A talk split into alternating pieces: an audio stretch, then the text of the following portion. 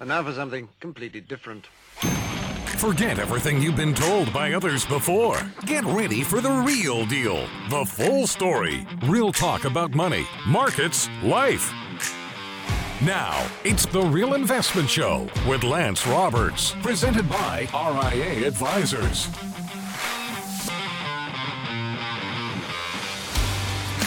And good morning welcome to the show. Of course, it's Monday as we get ready to wrap up the month. And of course, remember, this is a little bit longer February than usual. It's a leap year, so we're going to go all the way through the week.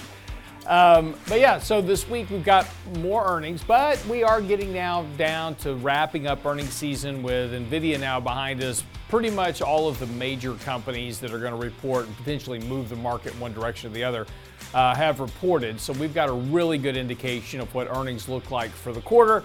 Uh, and now we'll start focusing on some of the inflation and some of the economic data this week. Of course, we have uh, some more inflation data coming out. The Fed's favorite measure um, as well will be out this week.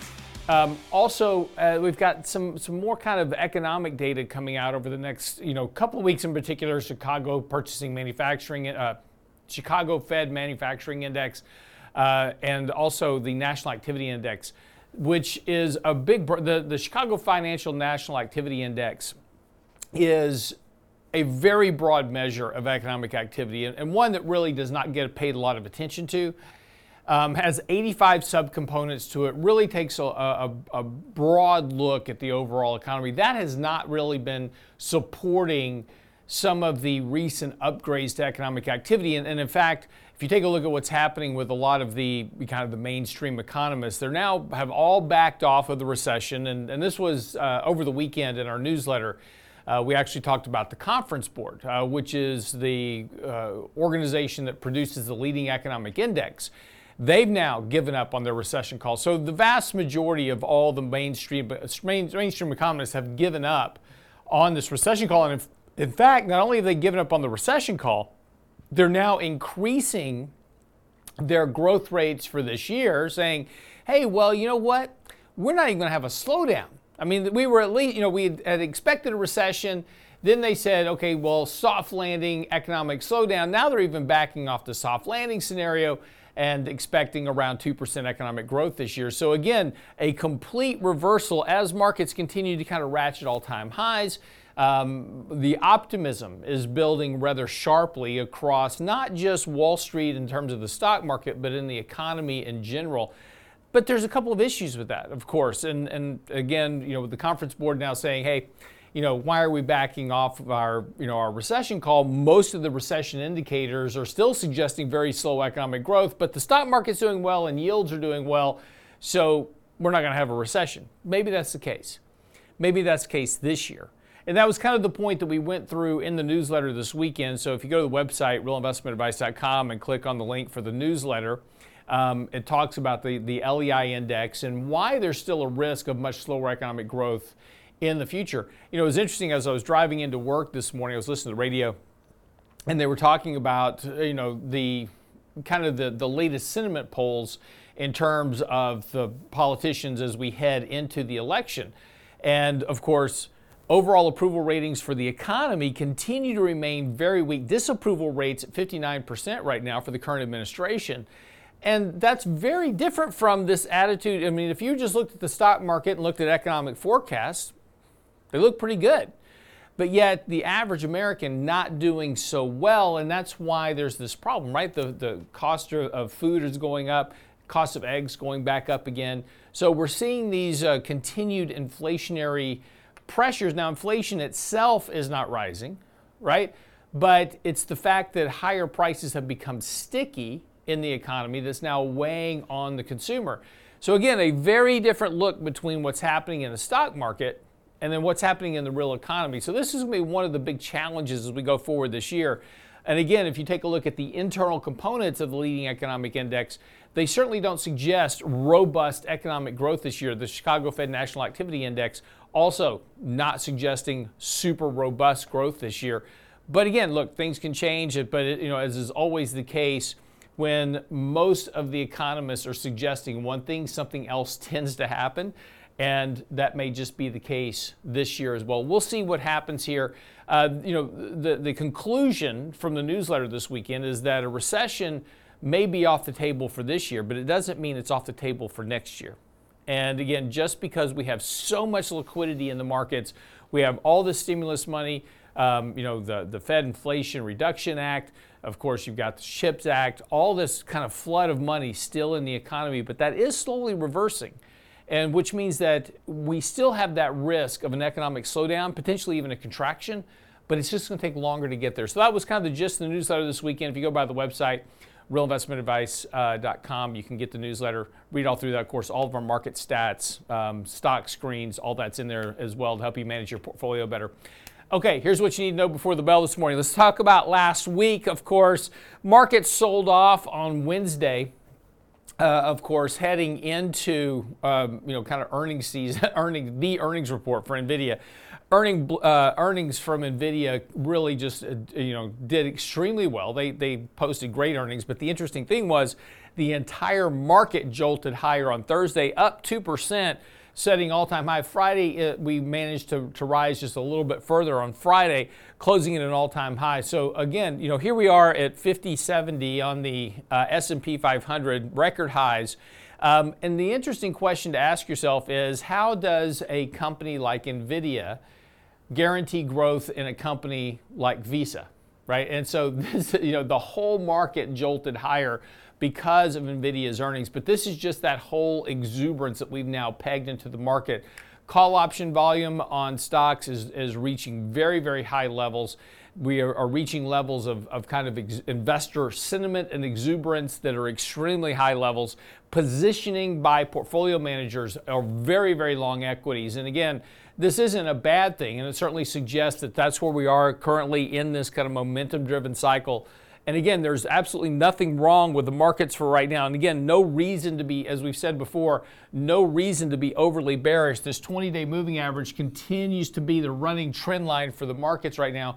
And until we violate that 20 day moving average, there's not much to be concerned with. Now, again, you know, the markets remain very overbought on multiple levels. So, again, upside is going to be a bit more of a challenge. Doesn't mean we can't just kind of keep grinding higher. And that's what we've been doing here, running really kind of fairly defined channel uh, from top to bottom. So now we're back to the top of that channel. Probably get a little bit of a sell off, come back down here towards the 20 day moving average.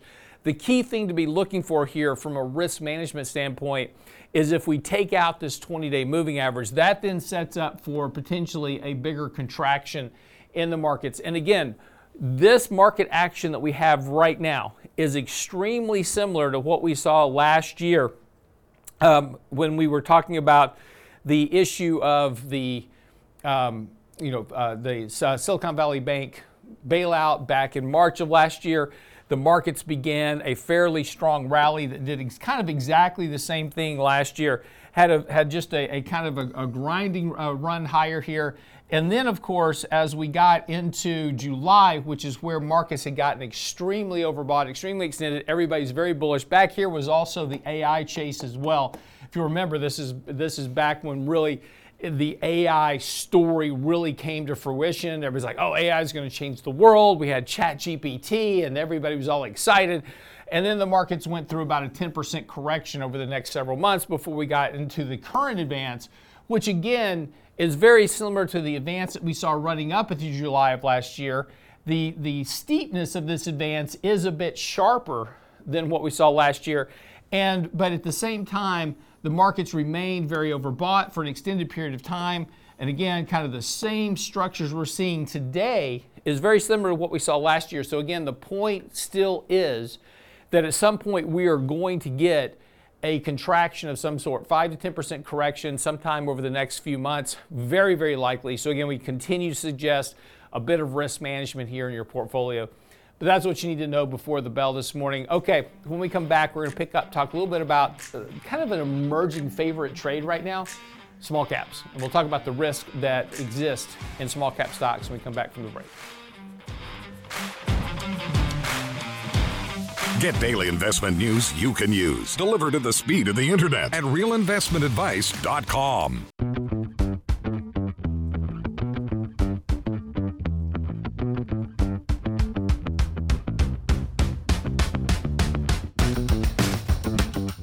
So on Friday, I started writing a a two part article on small cap stocks, and and the reason is there's a lot of uh, commentary running around right now about the relatively cheap valuations of small caps relative to large caps, and you know that's fine. It's, it's, it's an okay narrative. It's also the same narrative that we get about emerging markets uh, and international markets valuations relative to uh, the U.S. And that's the key risk when you talk talking about investing in a certain area or taking on certain risk is when people start talking about things that are relative to something else. And again, relative valuations are fine and there's nothing wrong with with saying this, right? But you have to take into account a lot of other factors when you start saying, you know, are things relative to something else? In other words, are all things equal? So, as an example, if I have you know, two Ferraris, identical in nature, one is priced cheaper than the other, because the guy was murdered in the trunk. I don't know, whatever, for whatever reason, one is priced cheaper than the other one. Then there is a relative value because outside of the price, everything else is equal. But when you start talking about things like relative valuations in stocks or in markets and in, broad markets in particular, this is where things become, you know, a bit more convoluted because things aren't necessarily equal.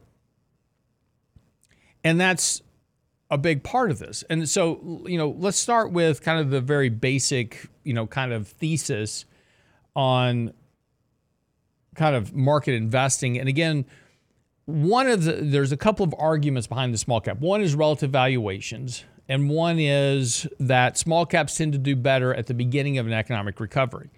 And which is true if we take a look at, you know, kind of market cycles and economics, markets tend to lead the economy through cycles, and investment styles tend to change through those cycles. And so, for instance, in the peak of an economic cycle where you have a lot of, uh, of momentum, strong economic growth, that's where your mega cap tech stocks are performing the best.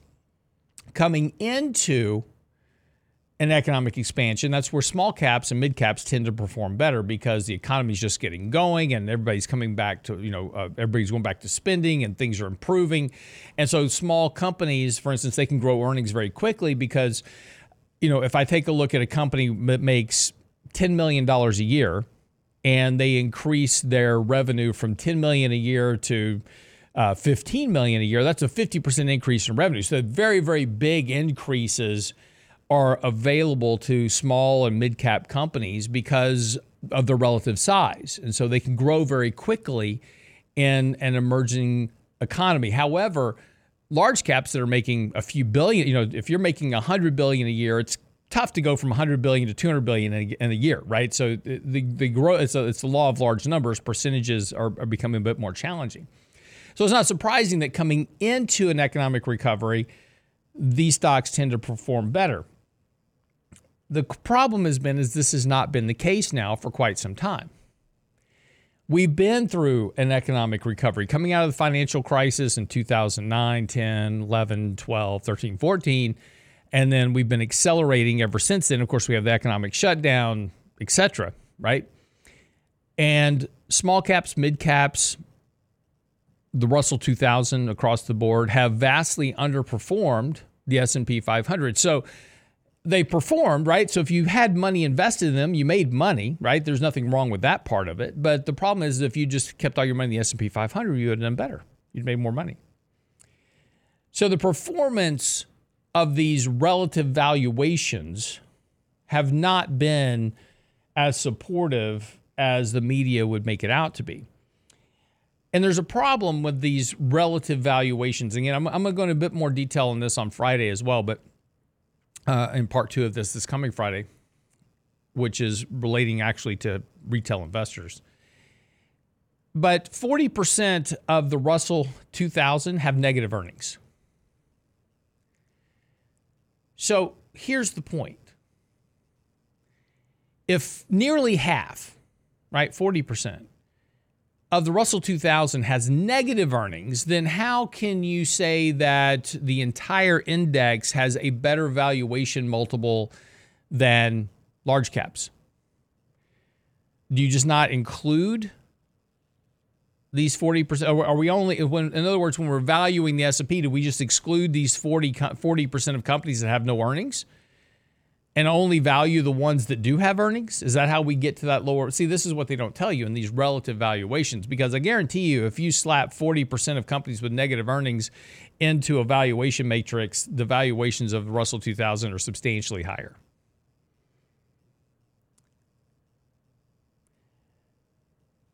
But this is one of the risks, right? Again, comparables.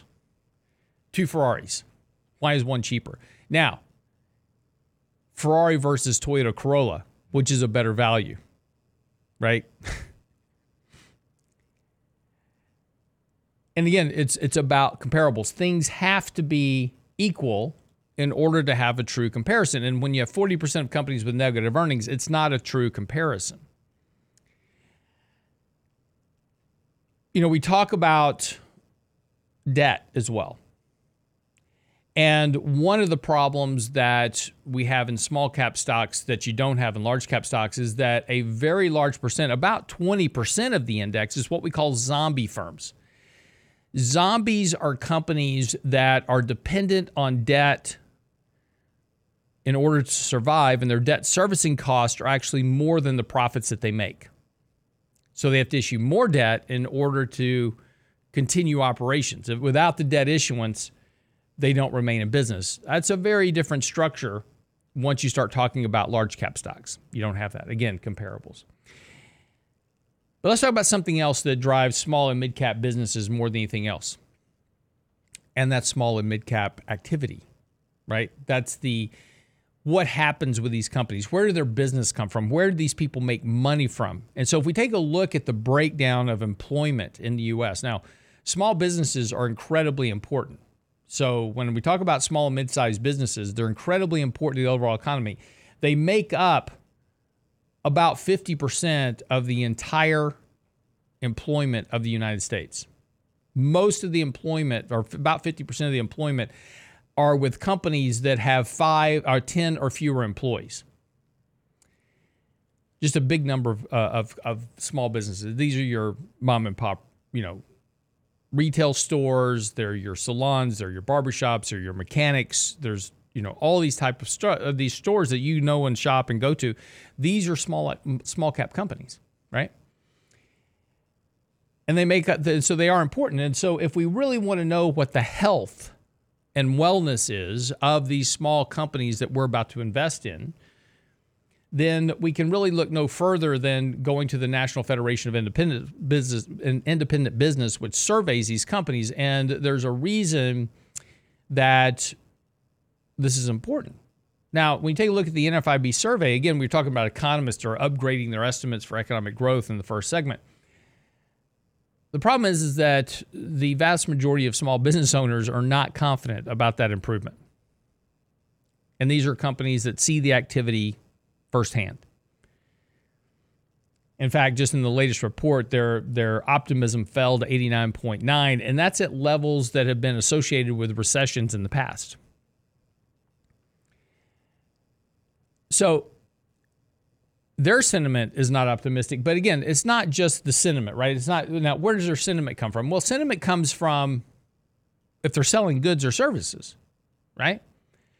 And so we talk about these booming retail sales numbers, right? We have these, we've had these very strong retail sales numbers recently, and everybody's like, "Oh, the the, the consumer is just doing fantastic." Yet we take a look at actual sales and sales expectations of small businesses. They're some of the lowest levels that we've seen going back throughout history. And in fact, there's usually a fairly big deviation between what they expect to sell. In other words, over the next three months, they ask them the question Do you expect, expect sales to be stronger over the next three months or not? And they say yes. And usually there's a fairly large divergence between what they expect and then what they actually sold over the previous three months. And that's not the case now. Those are mostly aligned. So, in other words, their expectations are now in alignment with what reality is. They're not as optimistic, right? It's like, oh, I think that if, if they thought the economy was getting better, we'd see a big uptick in expected sales, and even though actual sales are still lagging. But they're not optimistic. And if I'm not optimistic, if I'm not seeing sales come in, right? If I'm not selling goods or services, I'm not going to spend money. And if I'm not, and, and so I'm not going to do any type of capital expenditures, right? I'm not going to go open a new store or expand my current store, um, anything like that. And that kind of aligns with what's going on with real gross private investment, even in the economy, which has been ticking lower. Same thing goes with employment.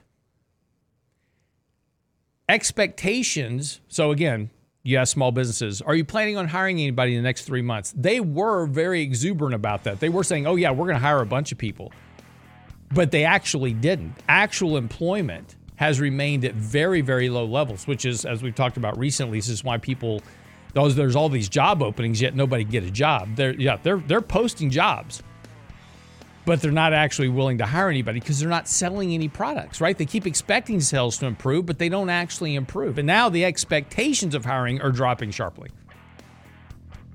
That's not what you need for a strong economic growth environment. And that's not what you need for the type of environment for small and mid cap companies to grow earnings. We'll come back and finish this conversation up on the other side of the break. Don't go away.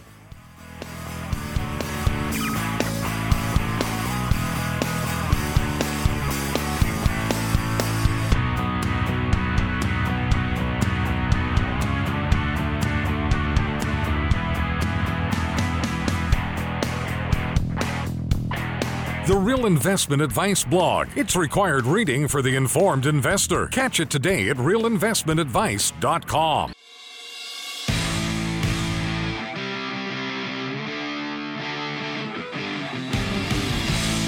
So, just talking a little bit about small cap investing. Again, a lot of commentary out lately about why investors should run out, you know, rush and, and buy small cap stocks. They're undervalued. And look, when markets are rising, rising tides tend to lift all boats. So, small caps have been performing lately. But as we were talking about, since 2014, they've grossly underperformed the market. So, the, and the problem is, is with these calls for small caps, et cetera, is that you have to understand kind of the underlying dynamics, which aren't healthy. The economy is not healthy for small businesses. And again, we just went through the National Federation of Independent Business. Some of their analysis doesn't really support the small cap story too much. But also, the underlying fundamental structures of small caps are, are weak. And as we, we talked about earlier, we talked about these zombie companies and that you know they're dependent on debt issuance. Well, next year, starting next year, and we've got a chart on this, that there's a large debt wall that's now coming up for these companies. So they're going to be have they're going to have to refinance, and the, and the question is, can they refinance at higher rates, and, and and still stay alive, right? Because again, these companies have to refinance a lot of this debt. So in 24, 25, 26, a very substantial portion of this debt is coming due, and so there's going to be a challenge potentially in having to to refinance that. Well, in order to refinance debt then I've got to create sales, right? And again, we go back to sales and earnings, and those are improving mildly at this point. And there's a there's a big correlation, or there's a large correlation between their earnings, obviously, between the earnings and, and the sales expectations. And if sales expectations aren't vastly improving, then we shouldn't expect a huge increase in their earnings ultimately because sales, what happens to the top line, drives the bottom line. And so this this presents a, a, couple of challenges for small caps. And again, why why am I the reason I'm going through this NFIB data is because the NFIB data has been weakening as of late. And there's a very long standing correlation between the small business index, the annual rate of change, and the annual rate of change in the small cap index. And so the recent rally that we've seen in small cap stocks has been in line with the improvement on a year over year basis of the NFIB index. So if that NFIB index begins to weaken again, which all indications are that it will, then we're likely going to see an underperformance. Again, doesn't mean that small caps are going to be negative. If you buy small cap stocks or have investment in small caps, doesn't mean you're going to lose money. Just means that on a relative basis, right? Where's the value? Where am I likely to perform better? And again, small and mid cap stocks are very sensitive to economic changes. So if we do, if so, if Wall Street economists and Wall Street analysts are wrong, and we don't have this sharp, sharp recovery in the economy, then there's a risk. And, and, and the risk of these calls, again, goes back to the very fundamental factor that M2 as a percentage of GDP is declining from the economy. And, and, the, and the more that money evaporates from the economy, it works its way through the system, the slower the rate of economic growth is going to continue to be. And that's going to have the biggest impact, not on companies like NVIDIA and Apple and Microsoft, right? These huge revenue generating machines. It's going to impact these small and mid sized businesses the most. That's where it's going to have the biggest net effect on slower economic activity, will be on their sales and on their revenue. And again, if we take a look at valuations two years out, right? Valuations for small and mid caps. This is the Russell 2000 Index forward valuation two years out. So this is taking earnings, what what the what Wall Street expects for Russell 2000 earnings two years from now, not 12 months, but in 24 months, Wall Street's expectation for sales and revenue actually puts the Russell 2000 at a higher valuation than the S&P 500. So even on a relative basis, it's not cheap. And that's still including all these companies in the Russell 2000 that supposedly have negative earnings. So this is so so the point of the whole article is is you know just to a basic premise of just be careful with stories. We hear these stories all the time, you know, in the markets about this is cheap, you know, emerging markets are cheap relative to the US. Well, the problem with that story is that yeah, they may be cheap relative to the US in terms of valuations, but they're cheap for a reason. If the US economy slows down, these emerging co- countries are the exporters to the U.S. And so if we slow down, and the old saying goes, you know, if we get a cold, they get the flu. Their valuations are cheaper. And, and furthermore, their valuations may be cheaper than the U.S., but that doesn't mean they're cheap relative to themselves historically. So again, this is, you know, that's so this is the whole point about all these narratives. Just be careful with these narratives because – again, they sound good on the surface. People run out and they buy stuff. And again, this is going to be kind of the, the, part two of the article uh, on on this coming Friday is talking about small mid cap stocks and the relationship to how retail investors are, are performing. Because we get sucked into these narratives and we buy things at precisely the wrong time. And again, we're not beyond the risk right now of an economic slowdown. Yes, all economists now agree that there is no recession coming. All economists are now beginning to ratchet up their expectations for economic growth. But there's a risk to that narrative. So, again, we'll have to see how this works out as we go forward. But, uh, but again, the whole point here just be a bit cautious about narratives because the narratives are what tend to get us in, in, in, a bit more trouble over time. And again, this is this is also kind of the point of the newsletter this weekend, talking about leading economic indicators and the the issues that go on with this whole debate in the you know among Wall Street economists saying, oh well, there's there's no recession now, and, and as I said, the you know you have the leading economic index, the conference board now giving up their recession call because, well, things are okay. But but again, when we take a look at the Fed funds rate, it has about a six month lag over economic activity, and and and economic activity is slowing. Right, we've had this little uptick lately because of the Chip Act, but we haven't started cutting rates yet. And even during rate cuts, the economy has tended to hold on a bit while the Fed's cutting rates and then eventually kind of gives up the ghost. So so again, this whole lag effect of higher rates is one issue. The other issue is the inverted yield curve, which has not uninverted yet. And on a historical basis, normally we've been in recessions when right now the yield curve is inverted by about 31 bips. And we've had recessions with 17 bip inversions, 44 bip inversions, 40. So uh, we still have a, a one of the deeper inversions on the yield curve. But importantly, the recession warning is not the inversion. This is what Wall Street gets wrong. It's when it uninverts is your your recession warning. The inversion is just the precursor to the recession. And so, you know, a lot of economists they go, well, this is a lot like 1995. You had all these warnings out of a recession, but you never had a recession. You know, the Fed was was hiking rates, and you didn't have a recession. And that's true. The Fed did hike rates going into 95. They did cut rates a little bit in 96, 97, and they kind of held them flat. And then, you know, we had the big rate cuts coming in 2000. The difference was in 1995, you never had an inverted yield curve.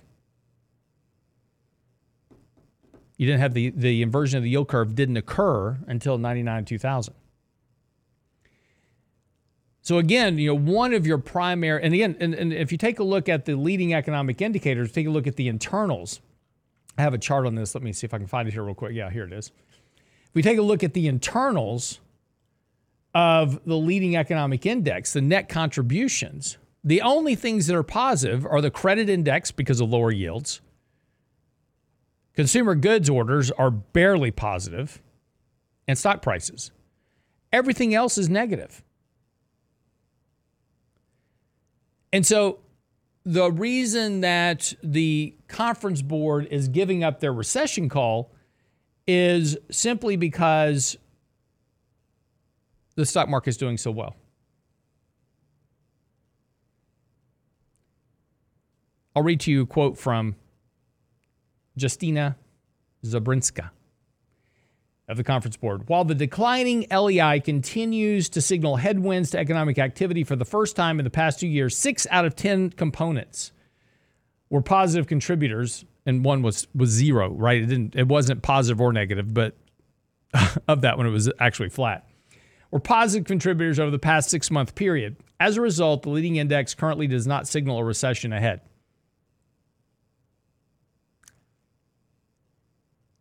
So it's interesting because everything else in the index is negative.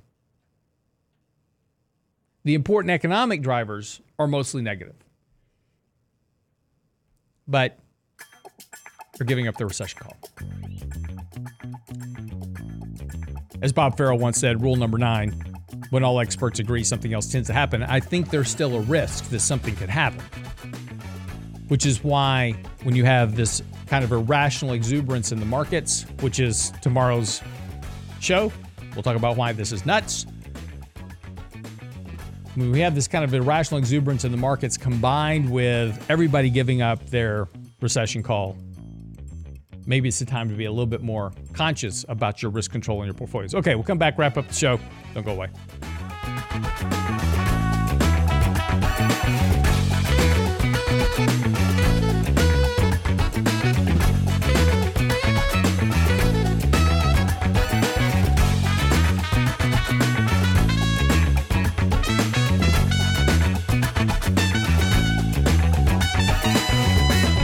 Daily investment news you can use, delivered at the speed of the internet at realinvestmentadvice.com.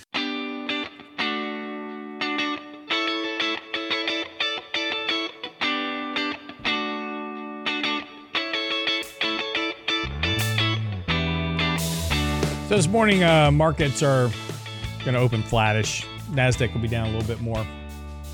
Uh, Dow's down about 25 points, so no big kind of early morning debacle at this point. So again, as as markets continue to kind of hover, well, they're at all time highs, and so this morning kind of hover at it. As I said earlier, we're in a fairly defined channel uh, right now in the market. So again, we are at the top of that channel, so probably expect some sloppiness over the next few days, maybe another decline. Um, get down to around the 20 day moving average to look for support. And as I was talking about this morning at the opening of the show, I mean, that's really kind of that key demarcation line right now, right there at the 20 day moving average. That's the, the point that, you know, we're going to have a, a, much more serious conversation about risk mitigation if we take that out. And, and so far we aren't. So there's, we haven't. And it's been a very defined trend channel really ever since November. So again, nothing to be concerned about right now in terms of portfolio management or risk management. You know, you don't need to have, you don't need to be sitting a lot of cash at the moment. But there are, you know, some things, there are some, some, some things to be concerned about, right? So if, if you are concerned about, you know, overexposure to equities, this is not a bad time to maybe move your balances back towards target levels. So, uh, as an example, let's say you have a, a stock in your portfolio, Microsoft, Nvidia, whatever, and it's normally two or three percent of your portfolio. Now it's four or five because it's grown so much. Trim it back to, to three, right? Take a little bit of money off the table. You know, you you can never go broke taking profits. You know, the problem is is that we get sucked into this these psychological behaviors of hurting and and chasing performance and the fear of missing out, all these type of things. And and you know, those are certainly logical, right? Man, market's going up, I'm making so much money, and if I sell some, I won't make as much money if the stock keeps going up. Yeah, that's true. But it also means that you won't give up a whole bunch of money if you wake up one morning and the stock's down 20, 25%, like we saw with Palo Alto Networks last week. You know, think of all the the people that had gone to bed the night before Palo Alto Networks, and that they're just uh, happy as they could be over their position in Palo Alto Networks. You know, they were up, you know, a, a huge chunk. They wake up the next morning and all that's gone. And that's why you take profits, right? Because then when something like that happens, and it's going to happen, it'll, it'll happen to NVIDIA eventually. Eventually, one day in the future, NVIDIA's going to come out and say, hey, we're a little bit shy on ourselves, or our growth expectations aren't as high as Wall Street's, right? Whatever, whatever it is, it'll be some anomalous statement, and markets will reprice that 35 times price to sales, or 32 times price to sales, actually. And you'll wake up one morning, stock will be down 20, 30%. And that could be tomorrow, right? We just don't know when that's going to happen. But it happens. Palo Alto Networks is a great company, right? Down 26% in a day. So it can happen. That gives you an opportunity to buy, right? But if you never took profits on the way up, how are you going to buy when it's low? And isn't that the very basic premise of investing? Aren't we supposed to sell high and buy low?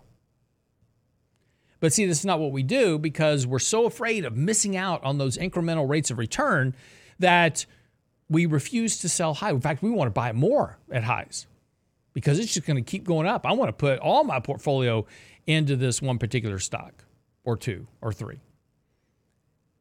I mean, why do I own this other stuff that's just sitting around here doing nothing when these stocks, you know, are going up through the roof, right? I just put my whole portfolio on those. I'm be great. What's great until it's not. And this happens to investors all the time. All the time. And that's why, and this is why, if you take a look at most retail investors, they don't really have any money invested because they keep getting wiped out over and over again. Uh, you know, a good example was was retail investors. We gave them all you know five thousand dollars stimulus checks. They all went and you know, they couldn't go gamble in Vegas because Vegas was closed. So they started gambling in the stock market and they made a bunch of money. And then they lost all of it in 2022 because they were betting on the high flyers, right? The Rokus, whatever, that were down 80, 90% in 2022. So they lost all their money. We've got a chart coming out on Friday talking a little bit more about small caps on Friday. The retail investor has not gotten back to even yet they're still underwater, about 6% underwater relative to getting back to even in the portfolio. That's because of chasing performance, buying fundamentally broken companies, these type of things, trying to create that incremental rate of return, right? I want to get rich quick in the markets. But that's not investing. Investing the right way is boring. If your portfolio is not boring, you're doing it wrong. Investing is boring, should be, right? And this is, it was kind of an interesting comment that Warren Buffett made over the weekend. So, you know, every year it's an annual rite of passage that on a Saturday, Warren Buffett issues out his annual letter. And he was talking about the problem of size. And that now that the company, you know, now that Berkshire Hathaway is so large, right, they can no longer buy companies that move the needle for them because they simply a there's no value in them right because they're all overvalued but b the issue is that they have to make you know they have 160 billion in cash right? By the way this brings up a, a real quick side note about money markets right? You talk about all these money market account balances right? Companies like berkshire makes up a big chunk of that. But he's talking about size and that that Berkshire Hathaway can't grow in the future at the rate it used to because it's too big. And there's not companies out there that can move that needle of growth over time. In other words, he can't he can't buy a company that turns into the next Nvidia right? If he buys a really small company, it does nothing for his balance sheet. Now, that company may grow eventually into the next NVIDIA, but picking that horse is incredibly difficult.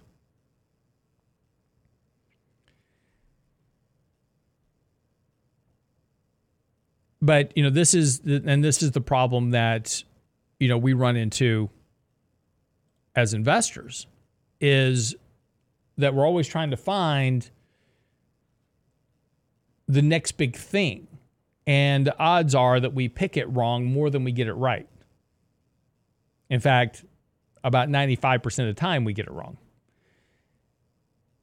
And so we never generate those gains that we want to. And those gains are given up because we do all the wrong things, right? We buy high, we sell low, we try to, to to avoid loss. So we get out of the market too soon because we're you know we're watching something on you know YouTube and it says oh the market's going to crash next week because of the dollar the deficit whatever it is. And so we get out of the market trying to avoid the crash. Loss aversion is one of the big detractors from portfolio performance over time. And the other thing is is one of the big challenges that we force ourselves into, and we've talked about this before, is just trying to benchmark an index. Forget about the S&P. It has nothing to do with you. It has no it pays no taxes, it has no fees. It has the ability to substitute stocks. If one stock's not working, they can take it out, stick another one in. The whole index rebalances and performance keeps going. You don't have that option. You've got to sell the stock that's not performing for less money. You lose money, and then whatever little bit of capital you have, you can try to buy the other company, but it's not the same. And so over time, you're not because you have to pay taxes, because you have fees, you have all these other things that go on inside of an actual real money portfolio. You underperform the index, but yet we keep trying to chase and beat this index, which requires us to take on a tremendous amount of risk to do that. And so we try to generate these abnormally high rates of return and we get it wrong more often than we get it right because of all the other things that we do. So forget about the index. Forget about what the market does one day to the next.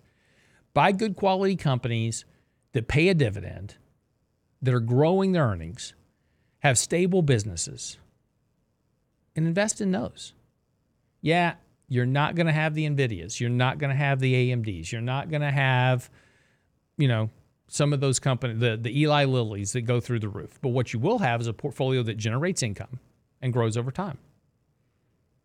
And no, you're not going to ever beat the index, but you'll make money over time. And when the index does decline, you won't decline as much as the index because those type of companies have a much more defensive posture to them. But see, that's a very hard thing to do because psychologically, we're glued to the television, we're glued to our apps, we're glued to, to ticking lights on the screen. And even Warren Buffett was talking about in his letter this weekend is that we have now converted markets to a casino. And this is why investors always perform poorly because we're gambling, we're not investing. All right, wraps up the show for the day. Be back tomorrow. We're going to talk a little bit about our article tomorrow, which is really just kind of reviewing this kind of markets where we are, kind of the market insanity, so to speak. So we'll get into that tomorrow on the next edition of the Real Investment Show. Get by the website, Real Investment, uh, Real Investment, RealInvestmentAdvice.com. I'll spit that out.